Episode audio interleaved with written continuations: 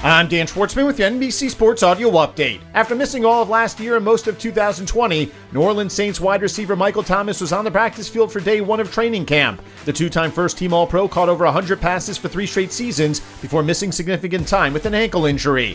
New York Jets head coach Robert Saleh says that third year pro Mekhi Becton will be the team's right tackle this season, while George Fant will stay on the left side after playing well in Becton's absence last year due to injury.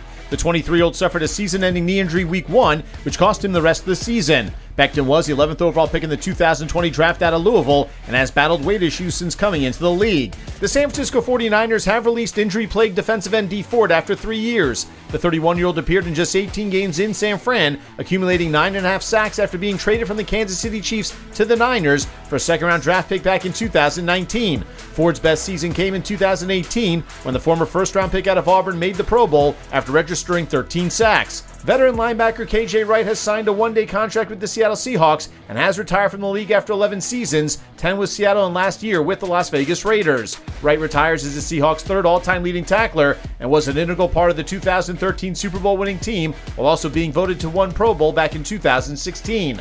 Full schedule of games in Major League Baseball with six matchups featuring both teams with 500 better records as the Philadelphia Phillies knock off the Atlanta Braves 7 2, the Milwaukee Brewers dominate the Minnesota Twins 10 4, the New York Yankees are continuing their Subway Series at the New York Mets, the Baltimore Orioles are home for the Tampa Bay Rays, the St. Louis Cardinals are visiting the Toronto Blue Jays, while the Cleveland Guardians are playing at the Boston Red Sox.